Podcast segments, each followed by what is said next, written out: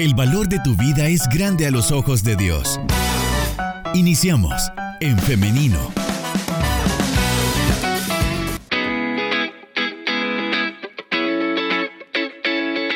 Estamos de regreso con más de En Femenino y ya es momento de la entrevista, por eso ya tenemos acá en casa con nosotros al pastor Eric Lazo, porque hoy vamos a hablar acerca de la crianza con ternura. Así que le damos la bienvenida al pastor. Adelante, ¿cómo está?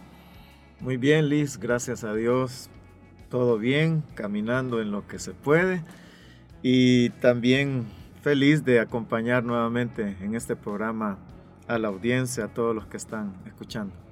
Para nosotros es también una buena oportunidad, nos alegra que esté con nosotros, sobre todo porque vamos a hablar de este tema un poco controversial actualmente, crianza con ternura.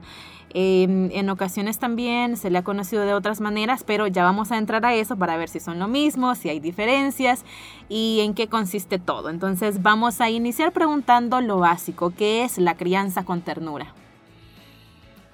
Bueno, la crianza con ternura es un, abordaje del contenido de cómo formar, educar, disciplinar a los niños y niñas en un contexto de amor. Em, más o menos eso es la crianza con ternura, aunque en estos últimos años es que ha tomado más auge por una valoración que se hizo en Ecuador específicamente, donde se hicieron las reflexiones teológicas de qué implicaba la crianza con ternura. Y hace algunos años la validación precisamente se hizo aquí en El Salvador de ese contenido.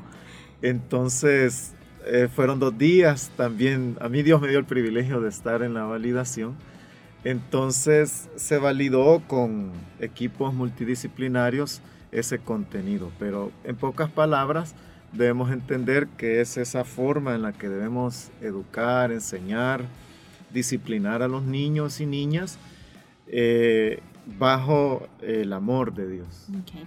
¿La crianza con ternura es lo mismo que la crianza positiva? No, no es lo mismo. Eh, la crianza positiva, si lo hablamos de, desde la perspectiva de las organizaciones que lo promueven, por ejemplo acá quien lo ha acuñado un poco más es Save the Children. Ellos eh, refuerzan mucho la, la crianza positiva pero podríamos decir que son como hermanas o primas, ¿verdad? Entonces tienen sus variantes, pero tienen un propósito similar. Y es que las variantes tienen más que ver con el contenido científico y un poco con el contenido teológico, pero en cuanto al propósito que se busca y es una nueva manera de educar a la niñez sin castigo físico, tienen la misma finalidad. ¿Y qué sentido tiene este enfoque de la crianza eh, con ternura? ¿Cuál es la misión? ¿Qué se desea lograr? Lo que se desea lograr es un, cambio en la cultura de los cuidadores que estamos alrededor de niños y niñas. Eh, de hecho, por el nombre, uno considera que es muy dócil el contenido, porque decimos ternura, crianza con ternura. Pero aún uno de los temas que Crianza con Ternura aborda se le llama la fuerza insurgente de la ternura, porque hace una propuesta social de que la manera en la que las sociedades, los gobiernos, las familias hemos estado formando a los niños y niñas ha sido incorrecto. Entonces se hace, por decir así, se usa una voz profética denunciando esa mala manera de, llevar las cosas. Entonces, eh, ese es el, detalle, que, lo que busca es cambiar los principios culturales errados que nosotros tenemos y entonces buscar una nueva estructura de cómo las familias deben eh, avanzar en su dinámica interna. Menciona fuerza insurgente de la ternura. Así, por si quieren investigar más al respecto, me llamó la atención. Acá les dejamos Fuerza Insurgente de la Ternura. Usted hablaba de una parte científica y una teológica también de este método de crianza. ¿Qué nos puede decir acerca de la parte científica? ¿En qué se basa? La parte científica lo que ha hecho es estudiar el funcionamiento del cerebro humano, de todas las neuronas, las terminales neurológicas que nosotros tenemos en el cerebro y cómo el castigo físico, la humillación, el regaño, todos estos maltratos lo que hacen es afectar esas uniones neurológicas y la dañan. Entonces la corteza cerebral, en vez de desarrollarse bien y potencializarse, lo que hace es ser dañada. Entonces hay términos más que todo químicos de, que se producen en el cerebro, entonces daña a, a los niños y a las niñas. En cambio, las investigaciones contrarias es los niños que han sido afirmados, los niños que han sido amados, los que han sido formados sin castigo, sin maltrato, sin violencia. Eh, su corteza cerebral, sus terminales son mucho más abundantes y entonces la, capacidad de, de, desarrollo humano es más amplio. Entonces hay una mejor autoestima, hay una potencialidad muy marcada. Entonces, científicamente eso es lo que se ha logrado deducir y es que hay una diferencia entre el niño que ha sido criado con maltrato, con golpes, con regaños, con humillación y violencia, y el niño que ha sido criado con amor, con cariño, con confianza, con comunicación. Entonces, eso es lo que se, hace, claro, he resumido mucho en poco, pocos segundos, pero ese es el propósito científico. Y hoy también tenemos la otra parte que es la teológica, que también me interesa que conozcamos respecto a esto. ¿En qué se basa la crianza con ternura a nivel eh, teológico? Bueno, a nivel teológico lo que trata es de comprender eh, las porciones bíblicas de una perspectiva contextual, y también desde una perspectiva de lo que significaban las palabras en ese tiempo y también bajo toda la escritura, no bajo la interpretación del momento en el que fue escrito, sino bajo la interpretación de toda la escritura. Entonces, y ahí es donde se presentan precisamente mayores desafíos a nivel de iglesia, porque los preconceptos que nosotros tenemos y, el que, y esos preconceptos que tenemos unidos a lo que nuestra cultura nos ha afirmado todo el tiempo, son donde creo que se dan los mayores eh, dificultades en cuanto a lo teológico de, la crianza con ternura. Claro. Eh, cuando estaba investigando respecto a este tema, ingresé a algunas páginas en redes sociales, en Facebook en específico, en donde se habla de modelos de crianza, sobre todo relacionados mucho con la ideología de género de la que se habla mucho actualmente. Y veía un comentario que me, llama, me llamaba mucho la atención porque eh, se desestimaba la crianza con ternura o la crianza respetuosa tomando como base un versículo de la Biblia que quisiera que analizáramos ahora. Es Proverbios 22.15. Entonces, si lo tiene por ahí, lo podríamos leer también para, para irlo eh, explicando. Entonces, eh, se toma como base este versículo para decir, esto no es así. La crianza con ternura no tiene ninguna relación con las familias cristianas. Sí, y no solo es ese versículo, hay varios versículos de, del libro de los Proverbios, si no estoy mal son como seis u ocho. Pero el versículo 15 dice, la necedad es parte del corazón juvenil, pero la vara de la disciplina la corrige. Entonces, aquí hay varias palabras importantes. La primera es vara. Entonces, ¿qué entender por vara? En la Biblia hay diferentes significados que la palabra vara tiene y no solo la palabra, sino el uso de la vara. Entonces, por ejemplo, todos conocemos la famosa vara de Aarón. Entonces, y Aarón no la usaba para golpear a los israelitas ni a los sacerdotes, sino que solo era un símbolo. Entonces, pero la mayoría de versículos significa una rama, un trozo de madera que podía ser utilizado también para protección. Es como un cuchillo, ¿verdad? Que yo lo puedo usar para cocinar y lo puedo usar para agredir. Entonces, em, entonces, lo primero es que la vara tenía diferentes significados en base al contexto de donde se escribía. Ahora hay otra palabra, voy a dejarla la más amplia para el final, y es la palabra corrige. Y es que esa palabra para nosotros tiene una connotación de castigo. O sea, es un castigo. Entonces, y creo que hay algunas versiones que así dice, castigo. Entonces, y ese es un detalle. Es lo mismo castigo, corrección, que disciplina, que vamos a llegar a esa palabra. Entonces, ese es el otro detalle, ¿verdad? Y es que el castigo implica un daño.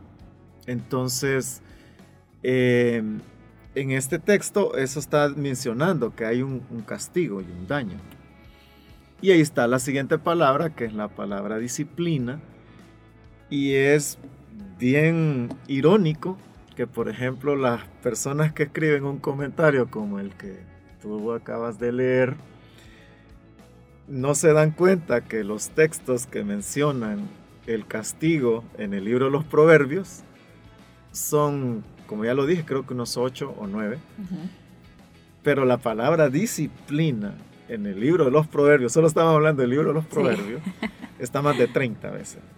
Entonces, eh, estamos en realidad legitimando las acciones culturales a las que hemos estado acostumbrados y obviando, porque si estoy, por ejemplo, dándole énfasis a estos ocho versículos, estoy quitando el énfasis a más de 30 y estoy dejando de lado la palabra importante, porque la palabra disciplina es, yo lo menciono como el camino difícil. El camino fácil es el castigo porque es cuando yo desahogo mi ira. Entonces ese es el camino fácil. Para eso yo no necesito mucho cuidado. Tiro la chancleta y me desahogo. Entonces doy el golpe, me desahogo. Entonces es el camino fácil. Pero la disciplina implica escuchar, la disciplina implica educar, la disciplina implica tiempo, implica enseñar cómo se deben hacer las cosas, el motivo por el que se llegó ahí. Entonces, la disciplina es un proceso. Ese es el camino corto, pero es el camino que de verdad resuelve las cosas. Voy a leer, por eso Aquí voy a leer el capítulo 4 de siempre del proverbio. Adelante. Para que veamos un, un contraste entre lo que se leyó antes. Dice los versículos primeros. Versículo 1 al 4. Escuchen hijos la corrección de un padre. Dispónganse a adquirir inteligencia. Yo les brindo buenas enseñanzas. Así que no abandonen mi instrucción. Cuando yo era pequeño y vivía con mi padre, cuando era el niño consentido de mi madre, mi padre me instruyó de esta manera. Aférrate de corazón a mis palabras, obedece mis mandamientos y vivirás. Puedo seguir, pero hasta ahí. Entonces, ahí estamos viendo que ahí no hay vara, Ahí no hay golpe, ahí no hay grito, pero está instruyendo. Está, en este caso, usando la palabra del versículo 15, está disciplinando. Y así hay más de 30 versículos de la Biblia, perdón, de Proverbios donde está la palabra disciplina. Entonces hoy, bajo ese contexto, ya ahí ya estamos viendo como un pequeño vacío y es que estoy enfatizando una cosa y estoy quitando una gran parte de lo que el libro de los proverbios enseña. Ahora, salgámonos del libro de los proverbios y vamos a el Nuevo Testamento. O ahí podemos ir al modelo de Jesús, como algunos lo mencionan. Jesús, por ejemplo, em, a los 12 años, que es cuando se menciona que se perdió y que se quedó allá en el templo platicando, y dice la Biblia que tenía 12 años, ya era prácticamente un adolescente.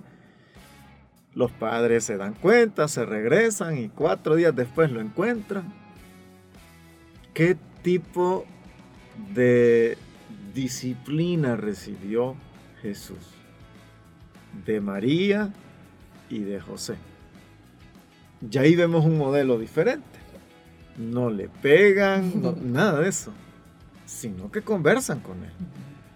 Y si somos bien meticulosos al leer esa conversación. En esa conversación hay tensión, sí, hay tensión, pero se dicen las cosas de manera adecuada. Y no solo a eso, asertiva. Y se llega a un acuerdo. Se llega a una conclusión. Entonces, estamos hablando del niño Jesús. Ahora hablamos, hablemos del hombre Jesús. Entonces, el hombre Jesús es el que comenzó a desvirtuar ciertas prácticas que se enseñaban culturalmente, religiosamente, del tiempo del Antiguo Testamento. Él lo menciona casi siempre, la expresión que se dice es, pero yo les digo.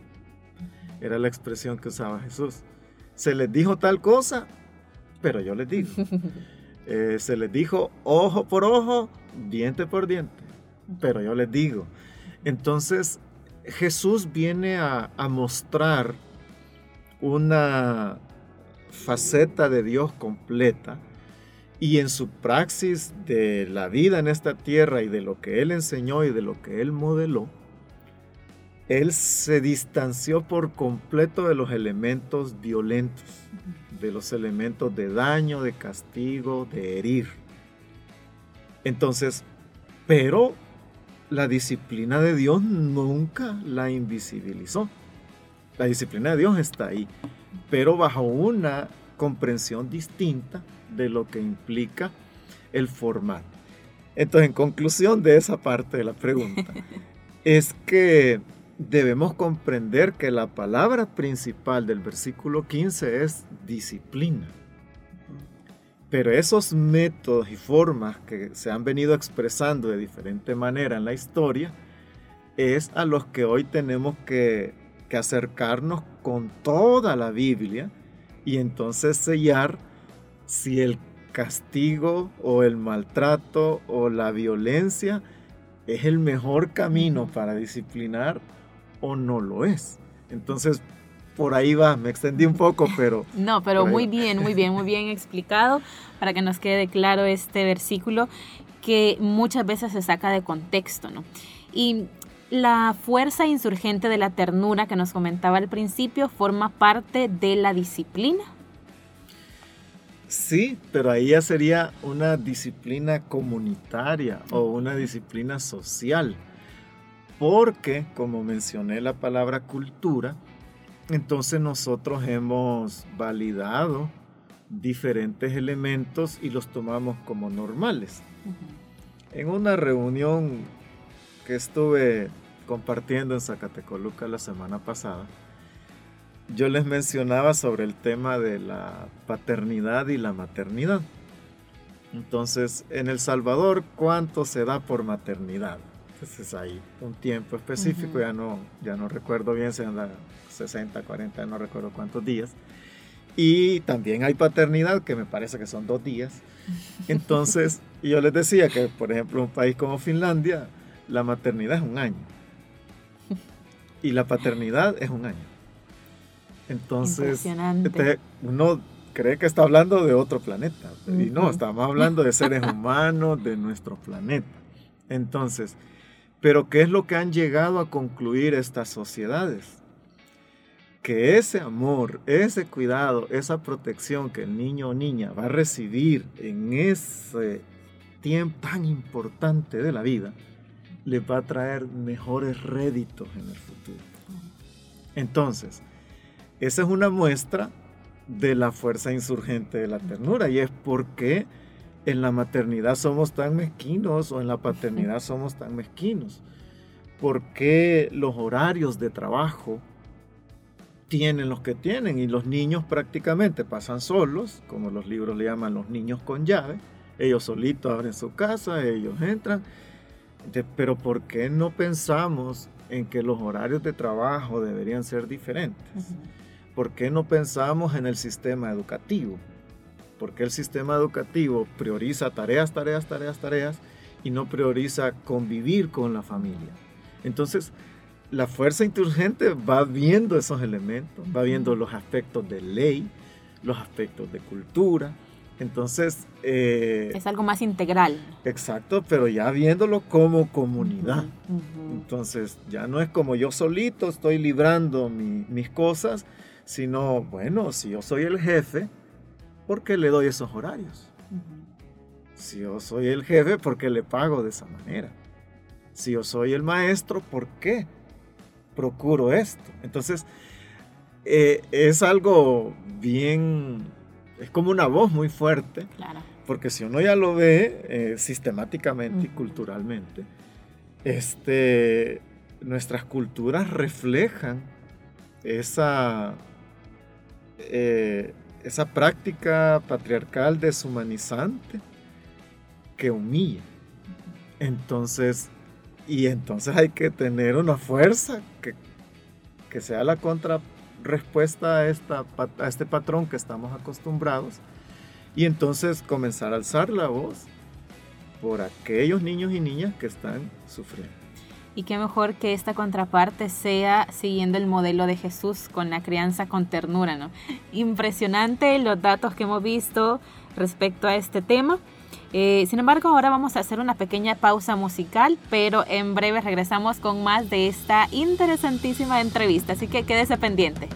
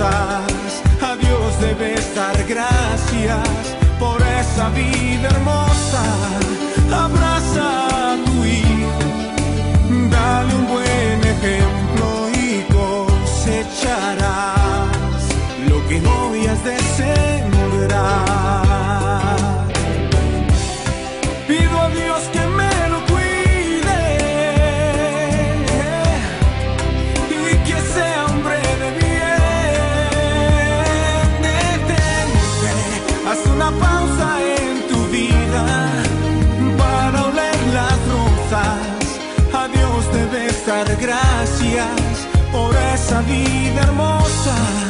Abraza a tu hijo, el día ha llegado y se marchará.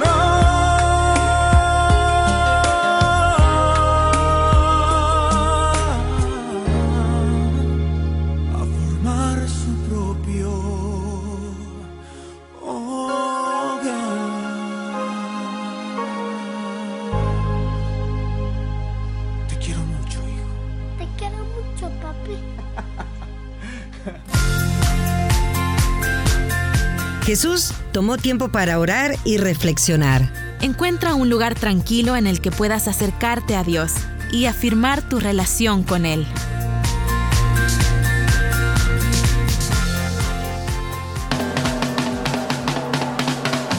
SoundCloud. Esta tertulia la puedes volver a escuchar ingresando a En Femenino SB.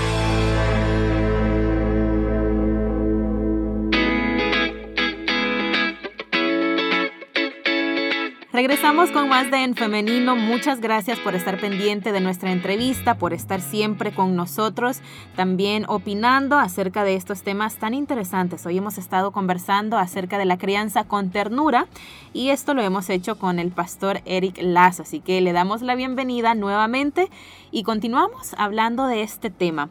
Antes de la pausa estábamos hablando acerca de eh, la disciplina, ¿no? de estos versículos que se toman a veces fuera de contexto, pero algo me llamaba mucho la atención y es que habla del castigo y de la disciplina. Y el castigo es algo más eh, punitivo, ¿no? Busca más eh, la humillación, como mencionaba, que, la restauración. Sin embargo, eh, a partir de esto me surge la pregunta que la vía entonces es la disciplina, ¿no? Para corregir. Sin embargo, la disciplina toma tiempo, toma esfuerzo y en el contexto salvadoreño eso es algo que no se tiene, Entonces, ¿es compatible eh, la disciplina con el contexto de las familias salvadoreñas? Mm, no en su totalidad. Gracias a Dios sí hay familias que, lo logran, pero es una familia que, que también ha logrado madurar porque no solo tiene que ver con el tiempo, sino con los contenidos y con las maneras en las que nosotros lo hacemos. Voy a poner un ejemplo, una expresión que nosotros escuchamos seguido. Cuando venga tu mamá, cuando venga tu papá. Entonces, ahí lo que estoy diciendo es que yo no tengo la capacidad para afrontar esa situación que el niño o niña está enfrentando en ese momento. Y si es el cónyuge, con mucha más razón.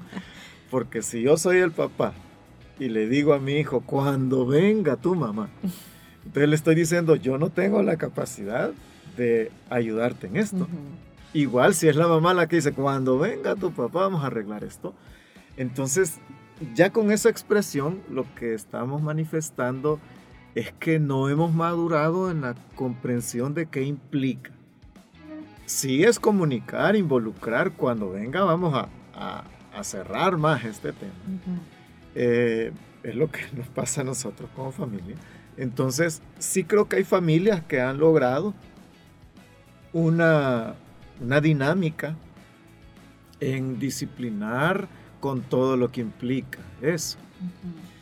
Pero sí hay familias que por el tiempo, que por los horarios de trabajo, que, que ya lo, el informe que reciben de su hijo o hija, en el mejor de los casos, llevan los elementos más importantes.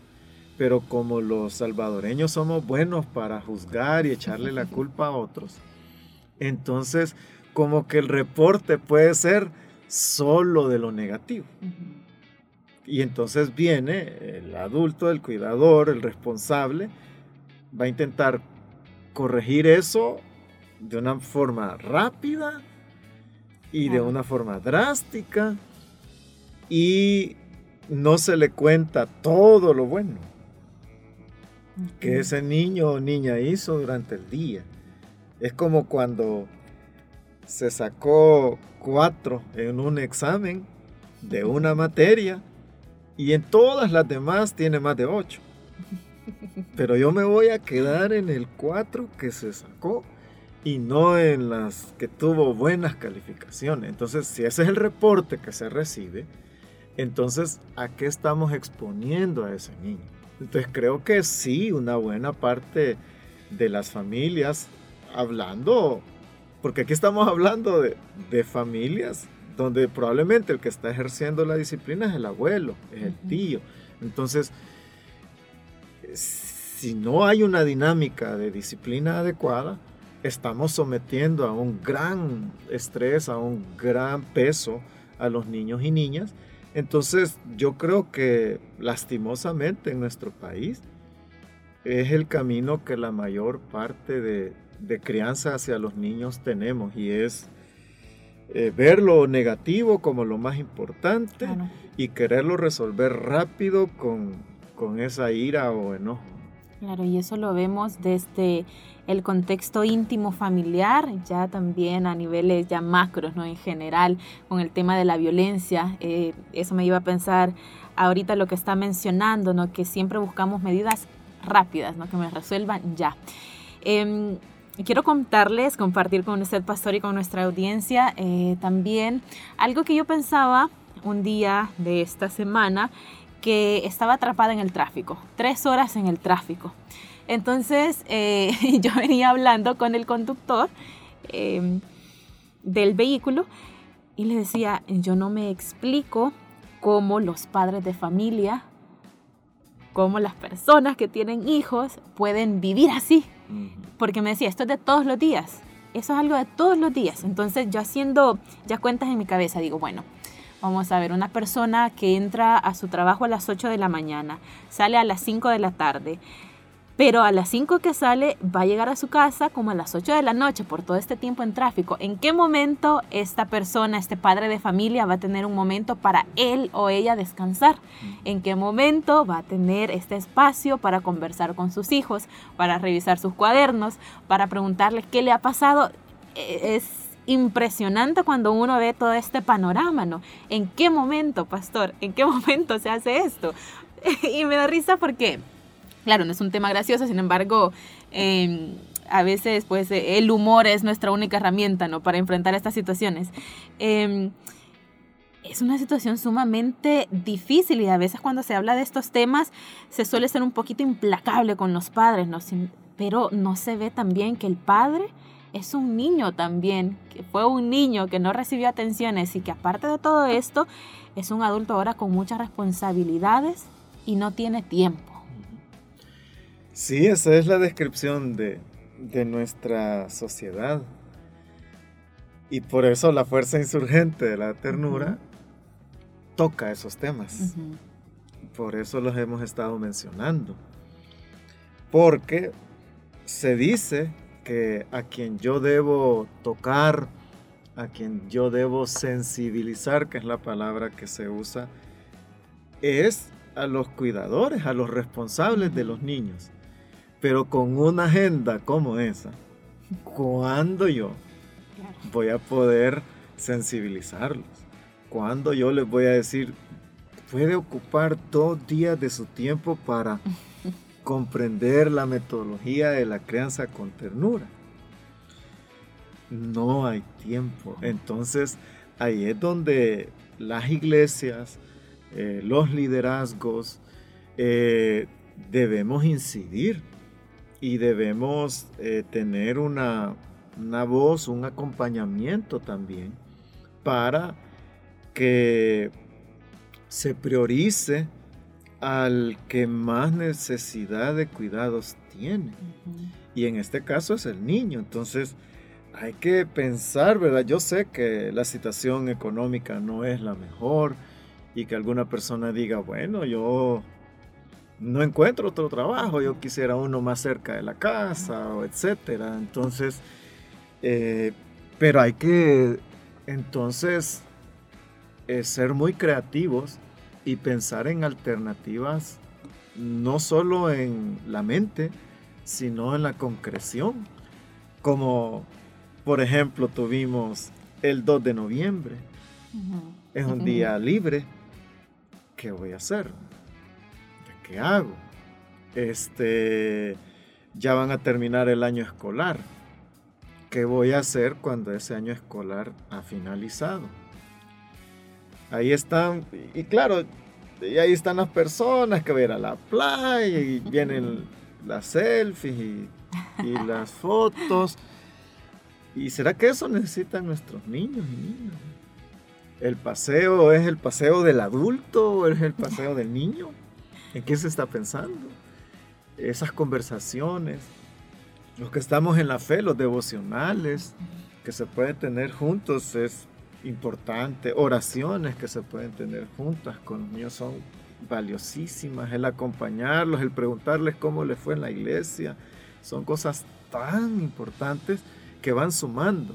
Entonces hay que ser creativos y priorizar en este caso a los niños y niñas que necesitan un acompañamiento y una guía importante y no desligarnos y aunque eso implique un poco de esfuerzo, de fatiga, de estrés, pero en la confianza del Señor y de la ayuda de Dios se puede, se puede hacer. Claro.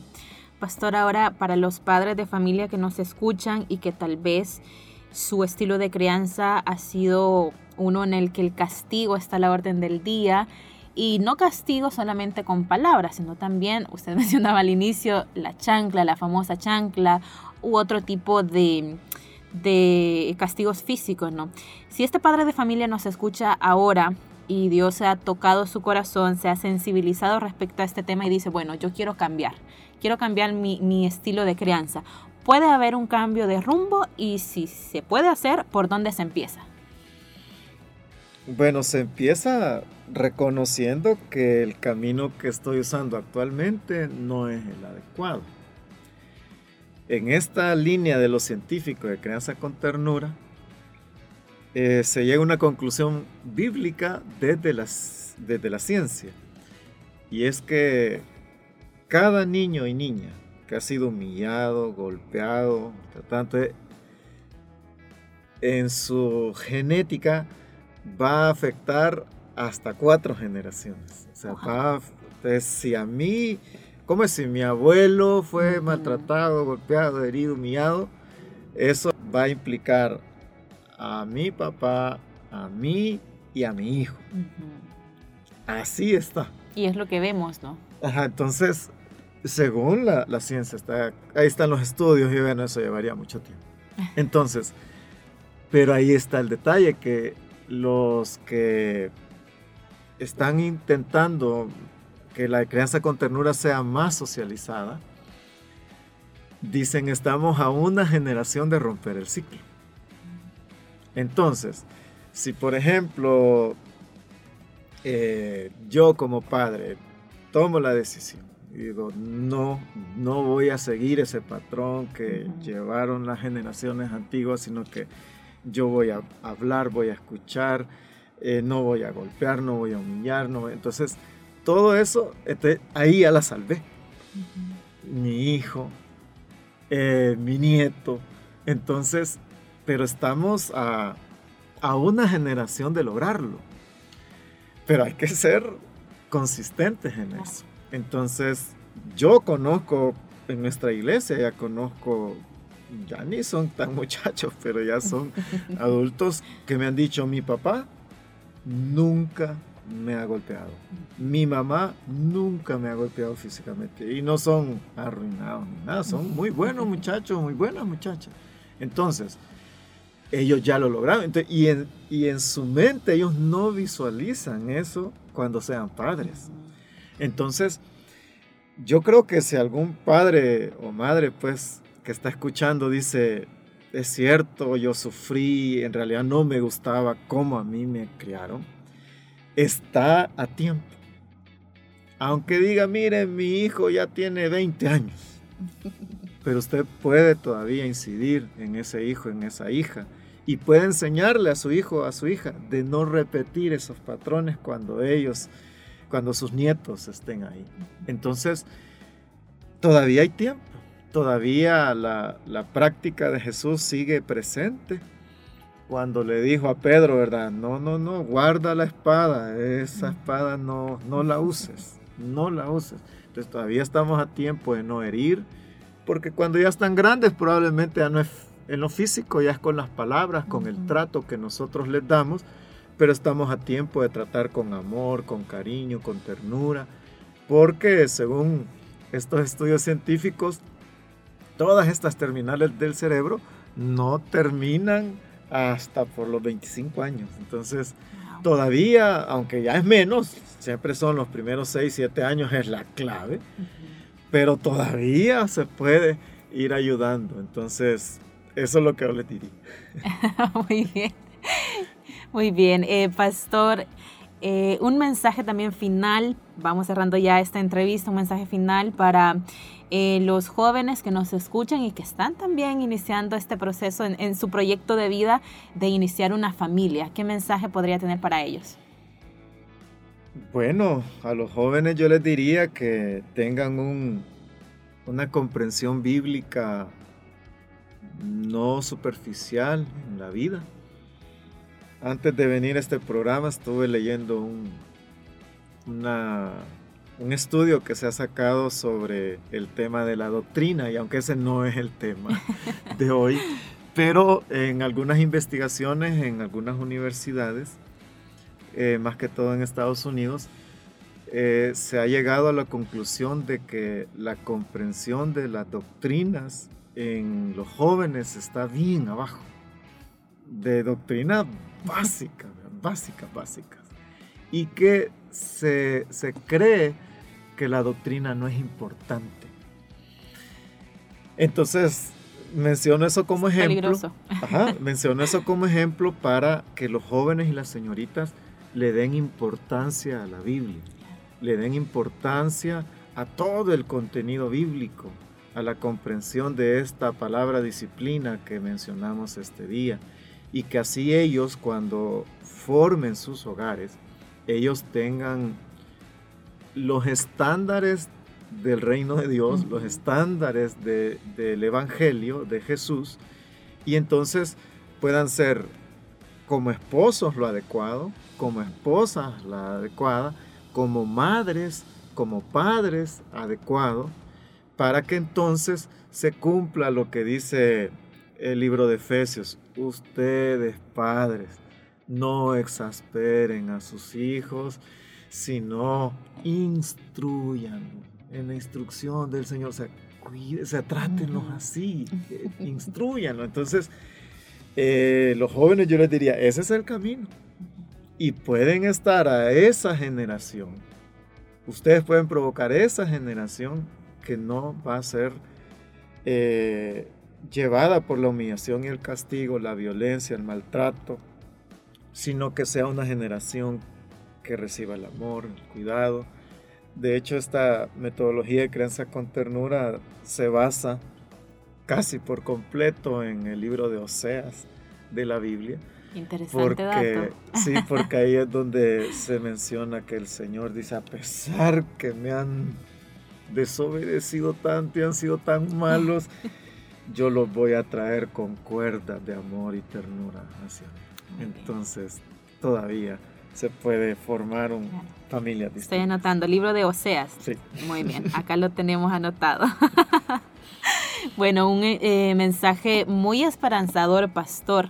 Eh, estamos a tiempo, podemos hacer el cambio, podemos volvernos al modelo de Jesús, todo para eh, contribuir también a establecer su reino acá en la tierra, que tanto lo necesita nuestra sociedad violenta, la sociedad salvadoreña, con tantas cosas que a veces nos hacen sentir frustrados, ¿no? Sin embargo, nosotros tenemos la oportunidad y como cristianos también tenemos el reto, ¿no? Debemos asumir ese reto. Así que em, ese ha sido el tema para esta mañana. Muchas gracias, Pastor Eric Lazo, por habernos acompañado y estar hablando de este tema de la crianza con ternura. Gracias, Liz. Y los que quieran profundizar más, también hay literatura para poder buscar el tema de crianza con ternura. Y ahí estamos para servirles. Muy bien, gracias pastor. Le deseamos que tenga un feliz día y un feliz fin de semana. Gracias igualmente. Y bueno, ahora también queremos agradecer a ustedes, a nuestra audiencia, por habernos acompañado en esta mañana. Llegamos hasta acá, sin embargo, nos escuchamos, si Dios así lo permite, la próxima semana, siempre a las 9.30 en punto, a través del 100.5 FM en femenino. Que tengan un feliz fin de semana. Disfrútelo en familia. Bendiciones. Construye tu vida con pensamiento propio. Hasta la próxima.